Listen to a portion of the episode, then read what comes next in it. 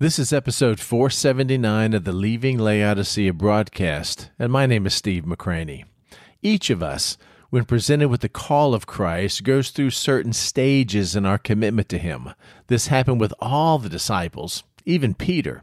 We start out optimistic and full of hope, and then, if we're not careful, we end up sad and apathetic and discouraged because things didn't turn out the way we envisioned them in the beginning or we begin our relationship with Christ at a full sprint with reckless abandon, only to lose our fervency over time as we see others do the same.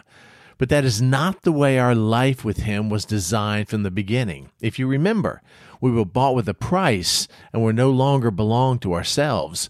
We are now His and His alone.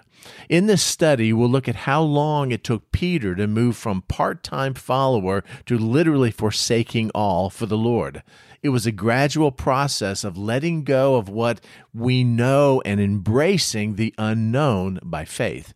And as it was with Peter then, so it is with many of us today. So join with us as we learn how to leave Laodicea behind.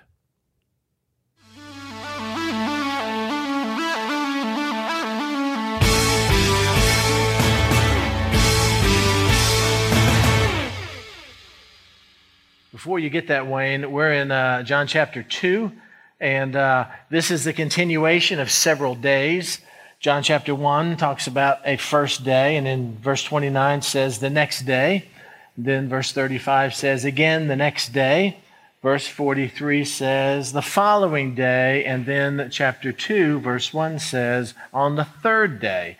And it talks about this wedding in Cana that we looked about last week. I'm just going to read the first uh, 10 verses to you. It says, On the third day there was a wedding in Cana of Galilee, and the mother of Jesus was there. But both Jesus and his disciples were invited to the wedding. We're going to find out later on that so were his brothers and Mary's family. And when they ran out of wine, the mother of Jesus said to him, They have no wine. And Jesus said to her, Woman, what does your concern have to do with me? My hour is not yet come. And his mother said to the servants, Whatever he says to you, do it. Now there were set there six water pots of stone, according to the manner of purification of the Jews, containing 20 or 30 gallons apiece. As we talked about last week, we're looking at uh, 120 to 180 gallons of wine. Jesus said to them, He didn't touch them, He didn't do any hocus pocus, He didn't draw any attention to Himself, He stayed in the background. Draw some out and take it to the master of the feast. And they took it. When the master of the feast had tasted the water that was made of wine, he did not know where it had come from, but the servants who had drawn the water knew. We talked about how Christ reveals himself to those who serve him first. The master of the feast called the bridegroom, and he said, Every man at the beginning sets out the good wine, and when the guests have well drunk, then the inferior. You have kept the good wine until now. Verse 11 and verse 12 are transition verses. It moves from this story to the next story. Verse 11 says, This beginning of signs or attesting miracles Jesus did in Cana of Galilee and manifested his glory, and his disciples believed in him, not the groom, not the bride, not the people who were invited guests. Mary already believed in him. After this, he went down to Capernaum uh, he, his mother, his brothers, and his disciples, and they did not stay there many days. Then there's a transition here where we move to verse 13, which we're going to be talking about a little today, mostly next week. It says in verse number 11, This beginning of signs Jesus did in Cana of Galilee and manifested his glory, and the disciples believed in him. And after this, he went down to Capernaum. He, his mother, his brothers, his disciples, and they did not stay there many days. Wayne, if you can hit that uh, light in the back, I want to show you just a few things about the landscape here in the time of Jesus. This is the land of Israel during uh, the time of Jesus. This is called Judea. This is Mecklenburg County. Between Judea and Gaston County is an area called Galilee. You have Judea, which makes up all of this area, You have Galilee, which is a smaller area. Judea is subdivided into Idumea, and up here, which we're concerned about later on, Samaria.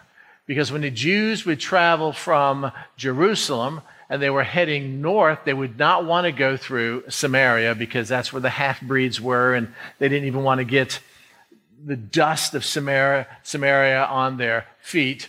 Jesus, of course, spent most of his ministry in Galilee. Here is Cana, there is Nazareth, there is Nain, where he raised uh, the widow of Nain. Let me go ahead and uh, the widow's son of Nain. Let me uh, focus this a little bit more. Cana, Nazareth, Nain. Capernaum is right here on the Sea of Galilee. Um, you've got this, the, the you know, it, it's called the Sea of Tiberias in Scripture and other areas. It is beautiful. I had, a, I had a chance to go see it when I was 40. It is quite large. It's beautiful blue. Um, there's storms that come up really quick.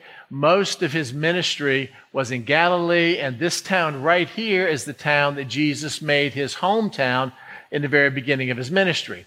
You've got the Sea of Galilee, and you've got this Jordan River that goes all the way down. If I go back one here, all the way down into the Dead Sea, where it's the lowest point of um, elevation at that place. It's, it's just the salt sea. It's pretty amazing right here. Masada, of course, if you ever go to Israel, is where they take you to this Jewish fortress, which is the last holdout of the Jews. It's pretty uh, amazing story.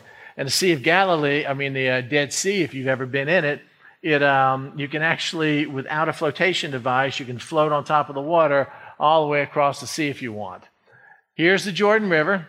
John was baptizing, of course, in the Jordan River. We're back up in this area where the story unfolds.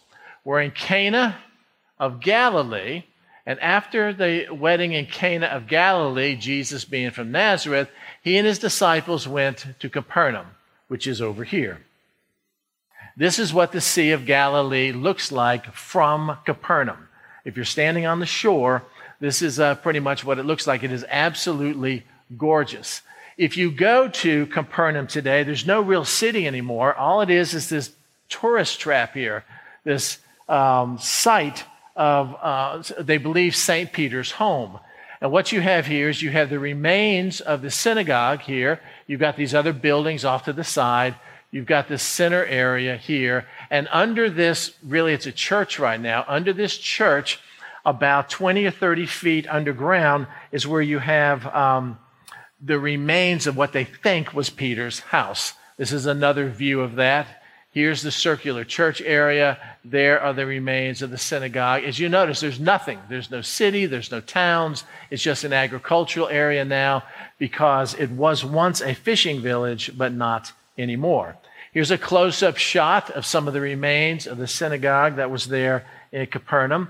This is this area right next to where Peter's house is, and you can see the people gathering there. It's all up under here. You can look from the, from the outside, and then you can go up in this building and look down through the glass and see something that's kind of cool. There's another picture of it. Here's what it is if you're looking from the side. And again, there's just an excavation, and they were able to find certain artifacts that pointed to the fact that Peter actually lived here. This is inside that octagon building looking down and you can see the, some of the remains looking straight down into the house area. And that's kind of what it looks like from the, um, from the top. But this is what Peter's life was like. This is what Jesus saw when he got up in the morning. This is when the ministry took place here and when Peter went on the shore, or when Peter, James, and John were on the shore and Jesus came and asked them to put their boat out a little bit, or he stood on their boats. It was on a shore much like this. This actually is Capernaum here. And if you'll notice, uh, it's a beautiful sea. It's got some mountain range here, but there's absolutely no towns or villages or Walmarts now. If you can hit those two lights, I just want to give you an idea of what's happening here before we move on. Any questions about that? If you, uh, if you ever get a chance to go to Israel, you should. I was hoping we as a church could do that at some point in time, but um, kind of an awkward time to go right now. Maybe we need to wait until Trump's elected and they, you know, all that kind of stuff. The next story that we're dealing with is the cleansing of the temple. Jesus did not do this just once. As a matter of fact, this is there's two cleansings of the temple. There's one in the beginning of his ministry, and there's one at the end of his ministry. The account that we have, of course, is at the beginning of his ministry. He John the Baptist points and says, This is the Son of God. You need to follow him or the Lamb of God. Several of John's disciples follow Jesus. Andrew run and fi- runs and finds Peter. James and John join the entourage. You have Philip and Nathaniel. So there's at least six disciples. They go to Cana. They see this wedding that takes place, and Jesus turns water into wine, and the disciples believe in him. They haven't followed him completely or committed their lives totally to him but they believe in him. Then they go all the way from Cana, you remember, all the way from up here with him in Capernaum, all the way down here. The legend here is 20 miles. So you're looking at 20, 40, 60, 80 mile trek that they follow Jesus as he's there cleansing the temple for the first time. Uh, at the end of his ministry, during his last Passion Week, he, of course, cleansed the temple out also. But it was a very public act, it was a very violent act, and Jesus always did it alone. I love this. He always was protecting his disciples. Uh, as a matter of fact, if you will look at the Mark 11 account um, of, it really shows it better. The Mark 11 account of Jesus cleansing the temple. It begins in verse number 15. And again, this is the second cleansing. This is after the triumphal entry. And Jesus did the same thing with the first cleansing. Mark 11, verse 15. So they, that's Jesus and all his disciples and his entourage that's following him, of who knows how many people, and they came to Jerusalem. Now, there in Jerusalem, the triumphal entry has taken place. The fig tree is already withered. Then Jesus went into the temple and began to drive out those who bought and sold in the temple. The others were with him, yet it wasn't a mob action like it is in some of the newscasts we have today and various lootings of cities and stuff of that nature. This was a Jesus going in and doing this. The other disciples just watched.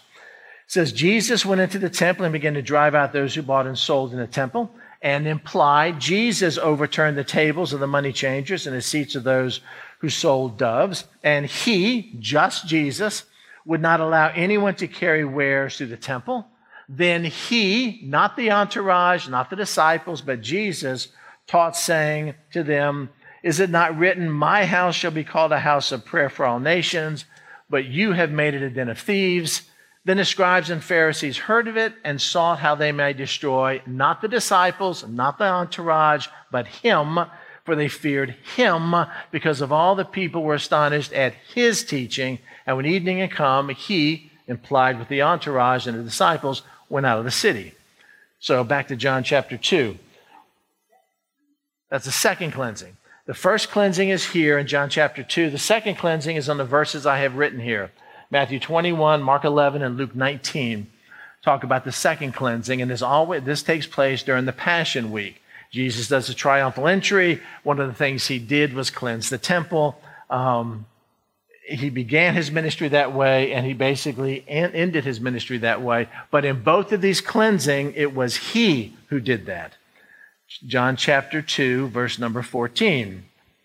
Um, and he, found in the temple, and we know there's disciples with him, found in the temple those who sold oxen and sheep and doves and money changers doing business. When he, not, not a mob action, not everybody else, made a whip of cords, he drove them all out of the temple with the sheep and the oxen and poured out the changers' money and overturned the tables. And he said to those who sold doves, I think it's um, pretty amazing the words that are used here. They're violent words, they're words of extreme action.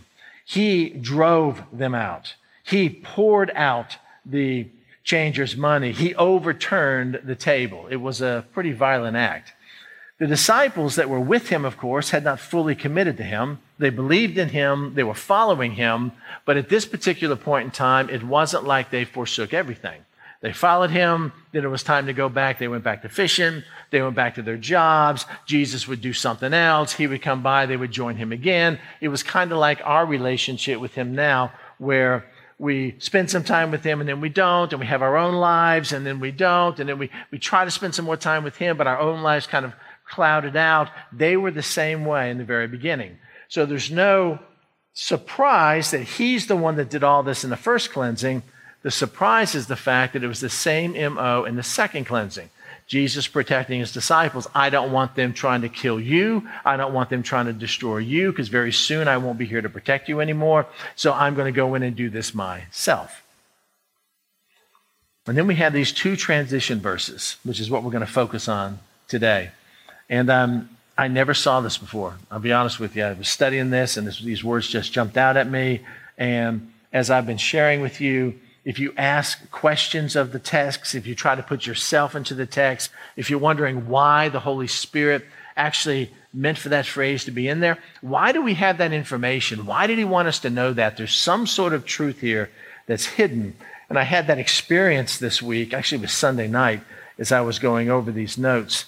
And uh, I'm really excited about sharing it with you. First transition verse. The beginning of signs Jesus did in Cana of Galilee. Okay and he manifested his glory. He revealed his glory to them, showing that who he was. It wasn't public, he was behind the scenes. He didn't make a big deal about it. He didn't announce it and say, Look what I have done. Praise God. He just did this, and everybody was blessed by it. And his disciples believed in him, just like you believe in him. And I believe in him. And somebody who just got saved believes in him. Well, what does that mean? Well, we believe in his word. We believe in his truth. We believe that he is who he says he is. We believe that I, I, I, don't think he's the son of God. I haven't really got to that point yet because I don't really make that confession of him until Matthew 16 when Jesus says, Who do the people say that I am? Well, some say you're this, and some say you're that, and some say you're this. Well, who do you say that I am? You're the Messiah, you're the Son of God gotcha. I mean, it's not until later on in the ministry they actually verbalized that, but they were thinking, but they were believing, but they were having a hard time fully committing, like you and I are. Even after this event that takes place, verse 17 says, Then his disciples remembered. Oh, yeah, this is why he's doing that. What was written in the word in Psalm 69 Zeal for your house has eaten me up. Zeal for your house has eaten me up. So the Jews answered and said to him, What sign do you show us since you were doing these things? They didn't arrest him, they didn't carry him out and beat him up. I mean, they didn't do any of that kind of stuff. If you and I walked into Walmart and started knocking over shelves and throwing produce on the floor, they wouldn't come up to us and say, Why are you doing this? They would tackle us and arrest us and take us outside because we weren't wearing a mask. You know, I mean, it's what would happen. That's not what's happening here. God's protecting him even at this time. So Jesus gives them the sign destroy this temple, and in three days I will raise it up. The Jew says, It has taken 46 years to build this temple, and you will raise it up in three days? And the disciples were probably thinking the exact same thing. Who is this guy we're following? What is this strange remark he's making? 46 years for Herod the Great to build this temple, and he's going to build it in three days? That is absolutely impossible. John lets us know that he was speaking of the temple of his body, and then says, therefore, when he had risen from the dead. They didn't even understand this sign until years later. When he had risen from the dead, his disciples remembered that he had said this to them and they believed the scripture and the words what Jesus had said. They were even struggling. So when it says the disciples believed in him, chapter 2, verse 11, it doesn't mean, I believe in you, you're the Son of God, the King of Israel, I will follow you everywhere. I mean, Peter said that I would even die for you and deny he even knew him. Have you ever been there? Made those commitments to him, made those promises to him, I will follow you wherever. If you'll just answer this prayer request, because I believe you, I believe you can do anything. And then it doesn't turn out the way you want to, or you sin, or something happens, and you feel this gulf between you, and then all of a sudden you feel like I, I, I violated my vow to Him. I'll, it'll never be the same. And you have to understand you're in very good company, because the disciples felt exactly the same way. Now, watch this. The second transition verse, verse number 11. After this, he went down to Capernaum. Okay. I got that. No, no, no, you don't understand. Holy Spirit wants us to know not just him, not just him. What was it? It was him, and it was his mother. We know his mother went with him, and his brothers. I didn't even know they were at the wedding. As a matter of fact, in the first part of this chapter, it talks about the fact that the mother of Jesus was there. Verse 2 says that Jesus and his disciples were invited, but obviously Jesus' half brothers were there also. Doesn't say anything about his sisters. They may have been there too, but his brothers were there and his disciples. So we've got Mary, We've got his brothers, and they're listed several times in scriptures. There were four of them.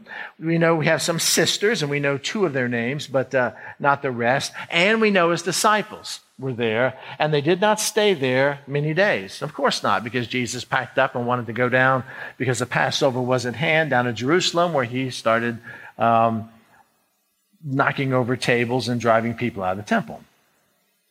His his disciples believed in him. But it doesn't say anything about his brothers or his mother. Now, we know that his mother knew who he was, so we assume that she believed in him because she had the annunciation from Gabriel. She, you know, understood all of that his whole life. That's why she came to him wanting him to do this miracle. But his brothers had lived with this older brother named Jesus for 30 years or until they went out on their own and never one time saw him sin. I know around the table they talked about the coming Messiah. And as they read the scriptures saying someday the Messiah will come, and when he comes, he'll defeat Rome and we'll all be free. And every Passover, the, empty chair. Maybe it's tonight, maybe it, it'll be this year. Come, Messiah. And I'm sure when they said that, Mary never said, Well, this is him. But don't you know she had this funny kind of look on her face? Because she knew. She was just waiting for him to be manifest. And Jesus, of course, was there among their midst. And yet, even though this miracle took place, and Mary knew who did it, Mary may have even told the brothers, oh, that was Jesus. That was Jesus manifesting his glory. Because Jesus never told him not to tell anybody, as he did in other instances. The fact is, nowhere does it indicate that his brothers believed in him at all. As a matter of fact, we see that elsewhere in Scripture, that even as Jesus began his ministries, the brothers of Jesus mocked him. The brothers of Jesus almost wanted to get him in trouble. The brothers of Jesus were embarrassed by what the people were saying about him, and they were pushing him, like many believe Judas did, pushing him to make yourself known, make yourself the king. If by some chance you know, if you're really the Messiah, then just get it over with and show everybody. It's the temptation of Satan. If you truly are the Son of God, stand on the pinnacle of the temple so everybody will see you and jump down. Because when the angels grab you and not let you dash your foot upon a stone, then everybody will know. Look what happened in Matthew chapter 13. When he come into his own country, he's now in Nazareth. Own country is Nazareth, and when he's in Nazareth, of course, the people rejected him there. He taught in their synagogue, so they were astonished, astonished at what he was teaching, and said, Where did this man get this wisdom and mighty works? I recognize this guy. Isn't he the carpenter's son? Wasn't he Joseph's son, who obviously died years before? Is his mother, is not his mother called Mary? And his brothers, Aren't they here also? James and Joses, who means Joseph, Simon and Judas, whose other name is Jude. Didn't you know that they were there? And his sisters, are they not all with us? And if so, where did this man get all these great things that he says? When he went to Nazareth, they recognized who he was. They recognized that he was special, and yet they realized that he's one of them. He lived just down the road. I, I, remember his father, and there's his mother and his sisters, and we went to high school with his brothers, and but even at this point, they didn't believe. John chapter 7, five chapters after what we're looking at now, says this. After these things, Jesus walked in Galilee. If you remember, that's Gaston County, up at the top because he didn't want to walk in Judea. That's Mecklenburg County. That's where Jerusalem's at. That's where the, the institution of Judaism at. That's where they want to kill him. That's where they want to take him prisoner. He's walking in Galilee for Jesus did not want to walk in Ju- Judea because the Jews sought to kill him. That's a fact, and they all recognize that. Now, the Feast of Tabernacles was at hand. Well, again, the picture here Galilee at the top, and uh, Judea at the bottom. He's staying in Galilee, did not want to go down to Judea at this point in time because there's a hostile crowd towards him. But the Feast of Tabernacles was at hand, so his brothers said to him, I know you don't want to, uh, I know you don't want to go to Judea because they're going to kill you, but you need to go down there anyway. Just kind of stick it to them. You know, let's go ahead and, and if you're really the Son of God, go down there and just, let's just, just be done with this. Just make it all happen. Depart from here and go to Judea. I just told you that they wanted to kill me there. And you still want me to go? Sure, that your disciples may see the works you're doing. Well, they already are seeing the works I'm doing. Yeah, but we're not. We don't really buy into this. So why don't you go do that? Next two verses. For no one does anything in secret while he himself seeks to be openly known. If you do these things, show yourself to the world. Cast yourself off the pinnacle of the temple so the angels will, will pick you up and not let you hit the ground. Then everybody will believe they were echoing the temptation in the garden. And John wanted us to know that even at that point in time, his brothers didn't believe any. Why? I mean, why wouldn't you? Was it jealousy? Was it sibling rivalry? Was it they're the ones that always got in trouble and Jesus never got in trouble? You know, well, maybe Jesus told on them all the time. And that doesn't sound like the Lord, does it? And telling us why. Did they ever come to faith? And if they did ever come to faith, how did that happen? We only know of two that came to faith. There may have been more, but we only know of two that, uh, that actually came, became believers. This is a most amazing passage. Paul is relating to the church there the post resurrection appearances of Jesus. And what he's doing is he's talking about all the people Jesus met because they were accusing Paul of not being a disciple, because in order to be a disciple, you had to have seen the Lord. And so he's, he's listing all the people that Jesus saw during those 40 days between his resurrection and his ascension. And at the end of it, he wants to say, and he saw me too. I mean, I, I saw him on a Damascus road, so therefore I am an apostle. Yeah, I am one that's chosen because they were disputing his claim. And look what he says here. For I delivered you first of all that which I also received Here's the gospel. For that Christ died for our sins according to the scripture, that he was buried, and that he rose again the third day according to the scripture. And then he was seen by, seen by Cephas, which is Peter. I remember one of those uh, aha moments happened to me many, many years ago when I was reading about the resurrection of Jesus. And I remember reading where one of the angels um, uh, told the Marys that were there, you know, to go tell your disciples and Peter. Singled him out. Peter wasn't with the disciples. He was probably weeping bitterly because of the denial that he did. And, and here we have Jesus. One of the first things he did is he meets Peter alone to restore him. He was seen by Cephas, then by the 12, that could be the upper room account here.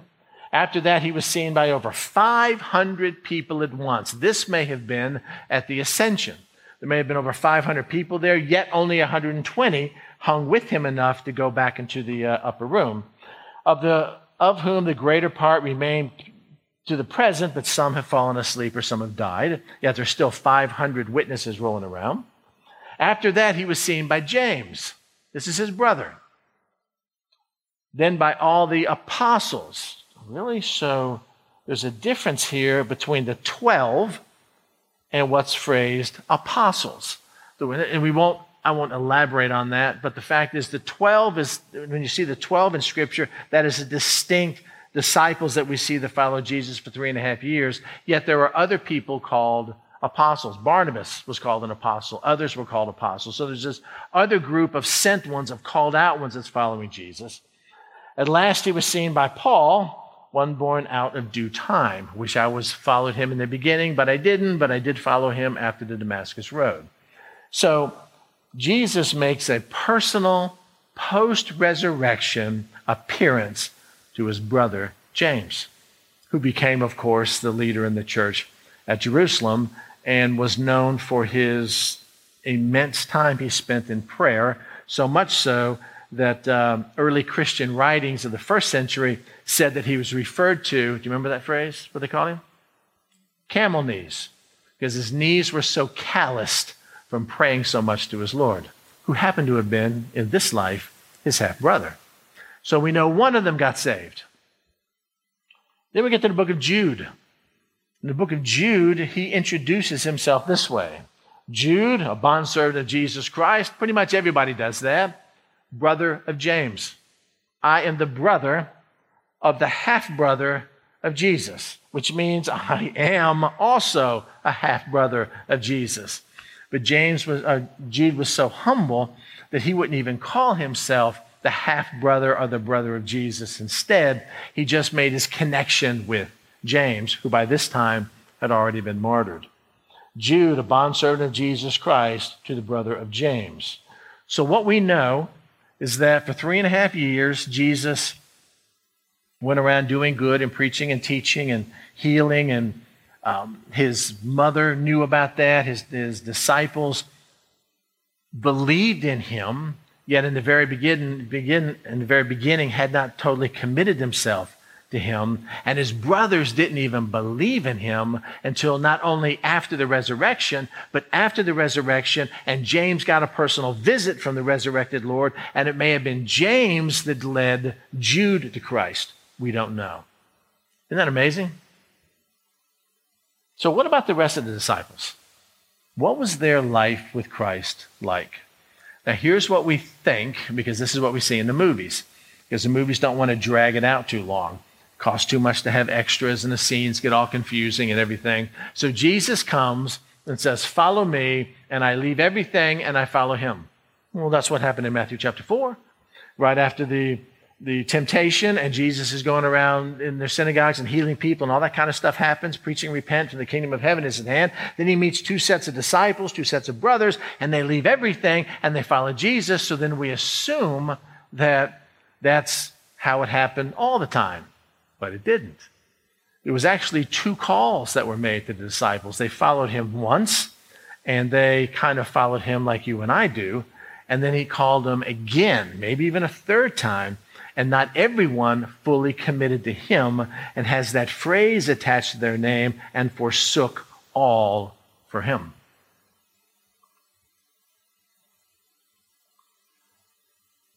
In John chapter 1, they, we see them following Jesus. Let's just look at Peter. John chapter 1, verse number uh, 40. One of the two who heard John speak, a disciple of John, and followed him was Andrew, Simon Peter's brother. He first found his own brother Simon and said to him, We have found the Messiah, which is translated the Christ. And he brought him to Jesus. Now, when Jesus looked at him, he said, You are Simon, the son of Jonah. You shall be called Cephas, which is translated a stone. Okay, you changed my name, but you haven't necessarily called me to be fishers of men here. You, you haven't asked me to, to forsake everything for you. I'm in this process of learning and trusting and growing closer with you. I'm going to follow you enough to go to Cana and see this miracle. I'm pretty awed at that, so much so that I believe in you, but the level of my belief is something just shy of total commitment. I'm going down to Jerusalem and seeing some things happen, but the fact is, I don't, I, am not, I'm not quite there yet. I have a house. I have a wife. I probably have children. I have a business. I have responsibilities. I can't just follow some itinerant rabbi around because I it's, it's, that's not going to help me at retirement time. So, so what am I supposed to do? What am I supposed to do? Which is the same thing that most Christians today are in. They're, we're caught in this world and that world. We're told that if we just forsake everything and follow Christ, He'll take care of all our needs. But we're not satisfied with that because we don't want Him to take care of our needs. We want Him to take care of our wants. And if He if he only promises to take care of our needs, then maybe the car I drive, the house I have, the money I have, the vacations I take, the clothes, the food that I choose to eat, a lot of those are wants. And so I'm not willing to give that up because we never give that up in America because our self worth is tied up, especially as men, in what we've done and who we are and our pedigree and the initials behind our name and stuff of that nature. Same way with them exactly the same way with them. We're just going to look at Peter. because Peter's listed quite a few times in Scripture, and we can see, you know, what was Peter thinking? I mean, Jesus pursued Peter. Jesus went after Peter. Jesus spent more time trying to get Peter to believe in him and commit to him than he did Matthew or he to John or he to some of the others. He may have seen this leadership quality in Peter. He may have seen what Peter would become. But as we go through this, you're going to find with Peter, there's a gradual letting go of the old life and embracing the new life. So if you and I feel guilty because we haven't let go of the old life or part of the old life yet and embraced the new life, neither did Peter. It took him a long time. And even when he did, he went back and denied he even knew the Lord. And then after Christ restored him, he went back to fishing. You remember? Jesus had to go back again. Peter, come on, dude. Do you love me more than these? Big catch, 153 fish. For some reason, the Holy Spirit wanted us to know how many it was. I mean, that's a lot of fish in one of these boats. And watch what happens here. John chapter 1, Peter is introduced to Jesus. Jesus does not say, Follow me and I'll make you fishers of men. Jesus does not say, You're a sinful man. Jesus does not even say to him in John chapter 1, Follow me. He says that to Philip, but he doesn't even say that to Peter. Yet Peter was so engaged, maybe because of who Jesus was, or some compelling call he had on his life, or maybe the excitement of Andrew, or maybe the fact that James and John were his fishing buddies were going to go too. Peter decided to follow him to the wedding in Cana. I mean, after all, he was invited. And why wouldn't you go to a wedding that lasts for seven days and it's free wine and free food and dancing and fun and there's no movies, there's no television, there's no football games, there's no video games. Probably the most exciting thing that happened in their life all year. Why wouldn't you go? All right, I'm going to go. I'm going to go with Jesus because Mary, his mother's there. We also know now that Jesus' brothers are there and so are the disciples. So he's following Jesus. He witnessed the miracle at Cana, so much so that the Holy Spirit tells us that Peter believed in him. What does that mean? Well, he believed in him, just like we believe in Jesus. Well, is that belief unto salvation? Is that belief unto sanctification? Is that belief unto total commitment? Did he believe he was a good man? He was a moral man? He was a, the coming Messiah? Did he believe he was the Son of God? What does it mean he believed in him? And Peter's reaction to that is based on what he meant by believed in him. Is Jesus all everything to Peter, or is Jesus just something really cool that I want to align my life to after I've taken care of all of my secular duties, you know, on my weekends or my days off or, or after I finished working. How does this all work out, even with Peter? Even as a part time follower of Christ, and that's my phrase, follows him to Jerusalem. That's a week long trek. They're heading down there. It's 80 miles to Jerusalem. And they're on, they're on donkeys or they're walking probably most of the way and they're heading down to Passover with thousands and thousands and thousands of other people. They're having conversations during the time. They're probably asking Jesus questions and he's answering them. Jesus is probably talking to Peter a lot because he's, he's centered on Peter. He's going after Peter just like he went after you and I. But even then, after the, the temple's cleansed, they didn't understand because it says that they remembered. Oh, yeah, after the fact. I remember. Um, it, it, says in Psalm 69 9 that, that zeal for your house has eaten me up. And, and then all of a sudden, when Jesus gave this sign that tear down this temple, I'll rebuild it in three days, they didn't even understand what that meant until after his resurrection. Isn't that amazing? So if we don't understand all the scriptures, we're in pretty good company, are we not? After the resurrection, all of a sudden, God, the blinders came off. I see it, I see it. I understand everything now. So Jesus calls these disciples to follow him. And here's the accounts that we see most of the time the Matthew chapter 4 account where he sees these two disciples, James and John, and he sees Peter and Andrew. He says, Follow me. And they follow him. And they even leave Zebedee and the boat and the hired servants behind. You remember reading about that? And they follow him. Okay. We have the same account in Mark chapter 1, but I want you to turn to Luke chapter 4. Luke, of course, did what's called an orderly account. Luke wrote down everything in chronological order as in order to send this orderly account to Theophilus. Luke did not have an agenda like John did to show Jesus is the Son of God, and so he includes those teachings in there. Or Matthew, that Jesus is the coming Messiah, filling all these Old Testament prophecies. But Luke lays this all out like chronological. So in Luke chapter 4, we got the temptation here. Begins in Galilean ministry. He comes to Nazareth. We understand that. In Luke chapter 4, verse 31, it says, Then he went down to Capernaum, a city in Galilee, and was teaching them on the Sabbaths. Now, turn back to Mark 1, and I'm going to show you exactly what this day looked like. He's in Capernaum, and he's teaching them on the Sabbath. We have in Mark chapter 1, verse 16, we have these four fishermen that are called. Same account we have in Matthew. And as he walked by the Sea of Galilee, now we're in Capernaum here, he saw Simon and Andrew's brother, casting nets into the sea, for they were fishermen. I already met these guys.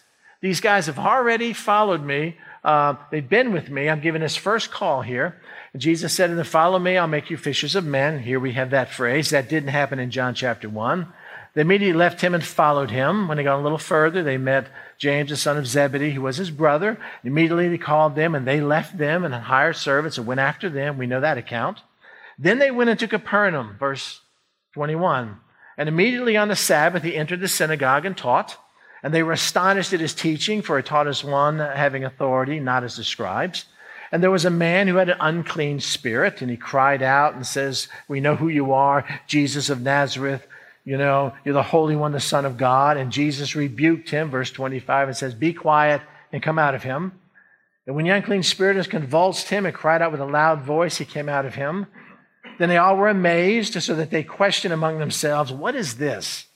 What new doctrine is this? For what authority he commands even the unclean spirits, and they obey him. And immediately his fame spread throughout all the region around Galilee. Now, as soon as they had come out of the synagogue, they gone in, they healed this guy, they come out of the synagogue, they entered the house of Simon and Andrew. So he's called them. They haven't forsook all yet, that I'll show you in just a few minutes. They've, they've witnessed the wedding in Cana. They've witnessed this first cleansing of the temple. They now have witnessed this demon guy being the spirit coming out of him. Now come on to my house. And so Simon and Andrew bring Jesus to him his house along with James and John. But Simon's wife, mother, verse 30, lay sick with a fever, and they told him about her at once. So he came and took her by the hand and lifted her up, and immediately the fever left her, and she served them. So now Peter's had his mother in law healed by Jesus. At evening, when the sun had set, they brought to him all who were sick and those who were demon possessed, and the whole city had come together at the door. Then he healed many who were sick with various diseases and cast out many demons. And he did not allow the demons to speak because they knew who he was. Now, in the morning, having written a long time while it is still daylight, he went out and departed to a solitary place and prayed. And Simon now is searching with others for him. And when they found him, they said, Hey, everybody's looking for you. And Jesus basically said, I need to go to the next towns and I may preach there also because for this purpose I have come forth. And he was preaching in their synagogues throughout all Galilee and casting out demons. Peter. Peter has been called. Come, I'll make you fishers of men. After he was introduced to Jesus, your name shall no longer be Peter, but it shall be something else. Now he sees Jesus healing. Now he sees healing the mother in law. He sees him knocking over the tables in the in Jerusalem. He sees him um, healing all the people that come to the town that night. He's gone. They find him after praying all night. And Jesus is going in other towns in Galilee, and Jesus is following him. And yet we read this and f- miss the fact that Peter had yet to commit himself to Christ. He was following him, but he went back to fishing. Look at Luke chapter 4. Luke chapter 4. Verse number 16. Came to Nazareth, preaching in Nazareth. Of course, they rejected him there. Today, the scripture has been fulfilled in your hearing, and they said, No, we want nothing to do about that. Verse 31 says he went down to Capernaum. We just read about that, a city in Galilee, and he's teaching in the Sabbath, and they were astonished. And this man with an unclean spirit that we just read about in Mark comes out. Verse 38, same chronology here. He now rises from the synagogue and enters Simon's house. But Simon's wife's mother was sick with a fever, and so he took her by the hand, healed her, and she got up and served them. Then, verse 40, when the sun was setting, all those that were sick, all those that had tough times, all those were being healed. And of course, uh, uh, Jesus healed all of those. Verse 42, now it was day, he departed and went to a, a, a deserted place, and he's praying, and they're coming to find him, and he says, I must preach the kingdom of the gospel in other cities also, because of this purpose I have been sent. Now, look at uh, chapter 5, verse number 1. All of this happens after the events that we read about in Mark chapter 1, where he calls them, You'll be fishers of men. They follow him in the synagogue, and all that kind of happens. This is the second calling. First calling we have in Matthew and Luke and uh, or Matthew and Mark. This is the second calling of Jesus to his disciples. And look how this one happens. It says, So it was, as the multitude pressed about him to hear the word of God, that he stood by the lake of Gennesaret. That happens to also be the Sea of Galilee. It's just another name for that. And he saw two boats standing by the lake. But the fishermen had gone from them and were washing their nets. Well, because fishing was done at night. You don't throw a net on the water, the fish can see the net, they swim away from it, so fishing is done at night. He got into one of the boats, which was Simon's, and asked him to put out a little farther, a little from the land, and he sat down and taught the multitudes from the boat. As Peter is hearing all this as he's repairing his nets, and when he had stopped speaking, he said to Simon, this is a very familiar passage, Launch out into the deep and let down your nets for a catch. But Simon, answered and said, Master, we toiled all night long and caught nothing. Nevertheless, at your word, I will let down the nets. And when they had done this, there came a great number of fish that their nets were breaking. So they signaled to their partners in the other boat to come and help. And they came and filled both the boats, and they began to sink. Now, Jesus has met Peter Jesus has called Peter. Peter has followed him part time. Peter has this growing faith in him because he's seen what happened in the synagogue. He's seen what, what's happened to his mother in law. He's seen all these other people and demon possessed people get healed. He sees Jesus' ministry. He's thinking about it, but he's back in his old life fishing. And Jesus comes up and says, You know, I haven't called you to be a fisherman of fish, I've called you to be a fisherman of men. And so there's this conviction going on in Peter.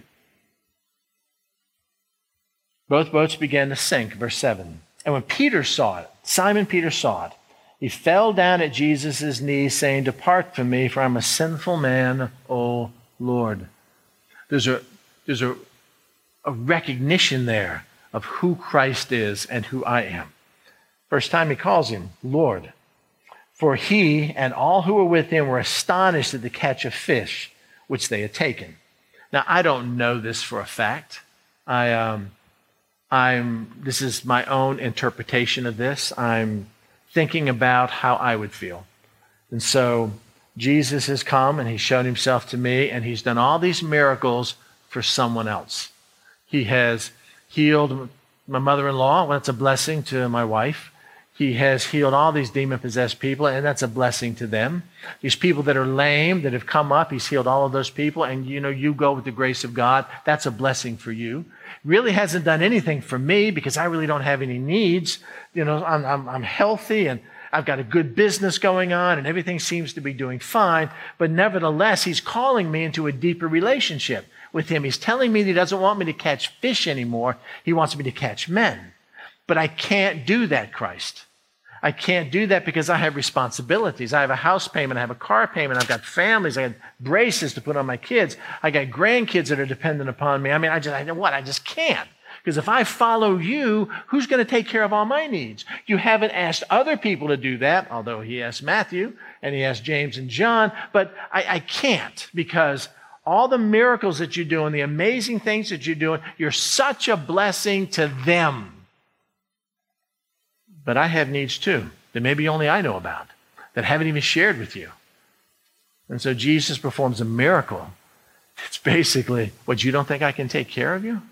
Look, it's 153 fish, and you caught it right offshore in the daytime after you fished all night long. You tried to do it on your own, and if you'll just let me do it for you, I will meet every one of your needs. As a matter of fact, I will codify that in a statement in Matthew 6:33 that it said, "If you seek me first and my righteousness, I will take care of all the things that I talked about prior to that. Where you're going to live, where you're going to eat, how you're going to be clothed, who's going to take care of you." And it was almost like Peter recognized that. Depart from me, for I'm a sinful man, because I'm astonished at the amount of fish that were taken. And so were James and John, the son of Zebedee, who were partners with Simon. And Jesus said to, to Simon, Do not be afraid. Gosh, that's the calling of a deeper commitment. Do not be afraid. From now on, you will catch men. So when they had brought their boats to land, they forsook all and followed him. It's that cryptic phrase that changes everything. Now, God is not calling everybody like he called Peter. God is the, the point of this message is not that we all quit our jobs and become itinerant evangelists. I mean, that's not the point of this. The point is the fact that Peter grew in his commitment to him because one of the things that Peter was holding on to the most was fishing. That's who I am. I'm Peter the fisherman. You're not going to do that anymore, Peter. I've got something deeper for you to do. Well, I may be, um, I may be a CPA. Okay, but that's not who you're identified with anymore. You may still be a CPA. You may still make a living being accounting, an accountant, but that's not what I've called you to do. I've called you to be my ambassador and my emissary wherever you go. Well, if I do that, I may lose my job. What, you don't think I can supply you with fish anytime I want? You don't think I can take care of all your needs? Do not be afraid. From now, you'll catch men. Do I believe that Peter fished from that point on? Sure, he did, but not as an enterprise. I mean, I, I can't, I bet you when they were walking on the shore and it came dinner time, Jesus said, You guys go catch some fish. And they went out and caught them in no time at all. You know, the one time that Jesus wanted to pay the, the poll tax, you remember, didn't have the money? Peter, go catch your hook in the water and they hook in the water, and fish comes out, and boom, there's it for me and you. I mean, but nevertheless, there was this holding on to what I can control versus giving all to Him. So I want to just end this with just asking a couple questions. Same questions that uh, I had to ask myself. Same questions I want to ask you. Where are you, Steve, in your continuum on God's call in your life? Are we satisfied? And we talked about that on, on Sunday. I'm okay as an eight. You know, I, I've got a good job. And if I do a good job and just kind of mind my own business and don't put a Trump sticker on my car or don't tell anybody about Jesus and don't let them catch me in the lunchroom reading my Bible and I just, you know, be a chameleon, then I'm okay and I'll keep my job and everything's fine and I'll serve the Lord on my spare time. I mean, that's highly acceptable today. That's what we pretty much preach. That's you don't want to be so heavenly minded you're no earthly good. Am I an eight, six, seven? Am I a 10? Am I three? Whatever I am on that continuum, why am I there? Why am I comfortable with that? Why am I okay? Well, it's because I really don't know what he's called me to. I mean, if he if he would show me he wanted to be a missionary, then I would sell everything I have and I would buy a ticket to uh, Uganda and I would go be a missionary somewhere, but he's never really told me that. I don't know what God wants me to do with my life. I remember hearing the most convicting sermon I heard and all the time I lived in Pigeon Forge, Tennessee, was an evangelist came to our church, and that was the question he was going to ask. I'm going to tell you what God wants you to do with your life. Oh, that's great. And what he said was, that really boils down to a couple questions. Where am I going to live? What job am I going to have? Who am I going to marry? Uh, what's going to happen tomorrow? You know, so that's all we care about. Where am I going to go to college? What kind of degree? Who am I going to marry? How many kids? Where am I going to live? I just want to know about those things. And so, God, can you going to tell me what God wants me about those things? No. But he started going through the scriptures showing us exactly what God wants us to do with our life. You know, he wants us to seek first his kingdom and his righteousness and not worry about anything else. That's everybody. That's not just me or you or him. It's everybody. He wants us to pray without ceasing. He wants us to be filled with the Spirit. He wants us to lay ourselves down as a living sacrifice, taking all rights to ourselves off, which is holy and acceptable unto the Lord, which is what our, we should reasonably do based on the mercies of God. He wants us to put on our spiritual armor. He wants us to pray without ceasing. He wants us to rejoice always. Does not want us to be anxious for anything, but in everything by prayer and supplication with thanksgiving, let our requests be known unto God, and then experience this peace of God that passes all understanding. He wants us to forgive those people, no matter how many times they come and malign us every single day. That's a boatload of things to do, is it not? Doesn't say anything about where you live, doesn't say anything about who you marry or how many kids you're going to have or what you do with your money or any of that kind of stuff. Doesn't talk about leaving your job or selling your car. Those are individual things he may or may not tell you to do. But it would take a lifetime just to be proficient in the things he's told us all to do. Would he not? So, where are we on this continuum? What has he called us to do? And we figure that out, what's standing between where we are and where He wants us to be? And it usually is the fact there's certain things we're holding on to. Lord, I will follow you anywhere, but I'm not giving up my business. I've worked really hard. I inherited this from my dad. I got these two partners, James and John, and their father, Zebedee. We work together as a tandem. We're well known in the community. We're pretty well off. I've got a lakefront house here that I showed you, we're doing fine. So I will follow you in my spare time. I will follow you when I can, but I'm not going to give up the ability to create things with my own hands. When Jesus said, Nah, it's not what I want. For you, Peter, I want to make you a fisher of men. For Steve, I may have something else for you to do. For Mo, something totally different to do, a whole different mission field. Mo can reach people I, I can't even get to the door with. So, what is it standing between us and Him? What are we refusing to give up? And if there are things in our life we are, or if we're struggling, or if we feel guilty, I don't know why I even come anymore. He's talking about being a 10 and I'm just a 6, you know, and, and I, don't, I don't know how to change that. And you're in good company. Don't get depressed. Don't quit. Don't fret because uh, the disciples were just like we are. In other words, sanctification, let me rephrase this. It may happen to some people that way. I don't want to ever say God can't do anything like that. But my experience and everybody I've ever met and everybody I've ever read about, even the Apostle Paul, sanctification is done one step at a time. A couple steps forward and then a step back. The things that I want to do, I don't do. The things that I don't want to do, I do. What a wretched man that I am. I can't even get it together, says Paul. So we're in good company. Each of us are on our own journey to completeness. And being complete in Christ, for me, may mean something vocationally or personally or the way it's fleshed out in my life different than it does for Karen or for Haley or for Jeanette or, or somebody else. Each of us have a different calling from God, but the point is we trust completely and we be faithful and we do not give up. Amen? We do not give up.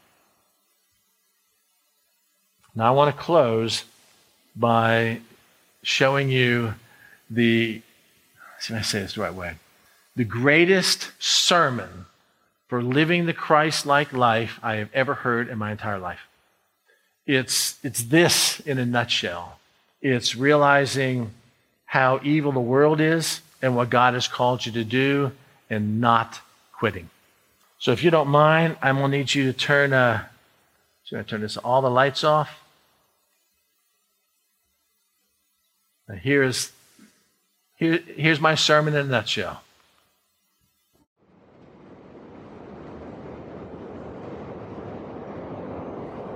You ain't gonna believe this.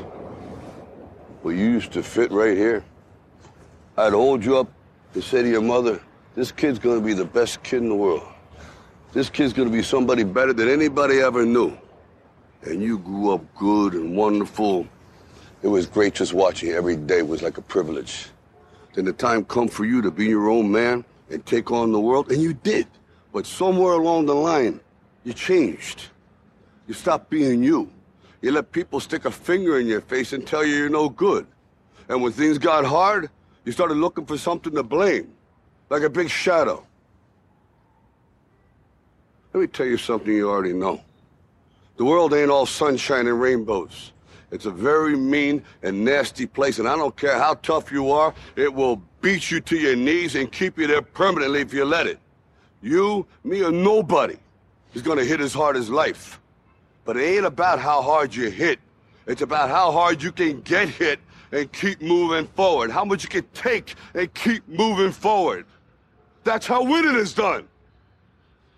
Now, if you know what you're worth, now go out and get what you're worth. But you gotta be willing to take the hits and not pointing fingers saying you ain't where you wanna be because of him or her or anybody. Cowards do that and that ain't you. You're better than that.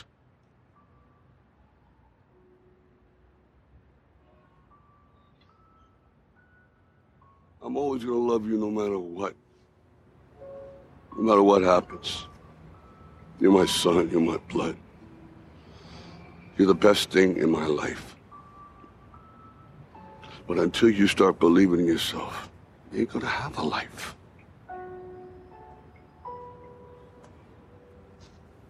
Don't forget to visit your mother.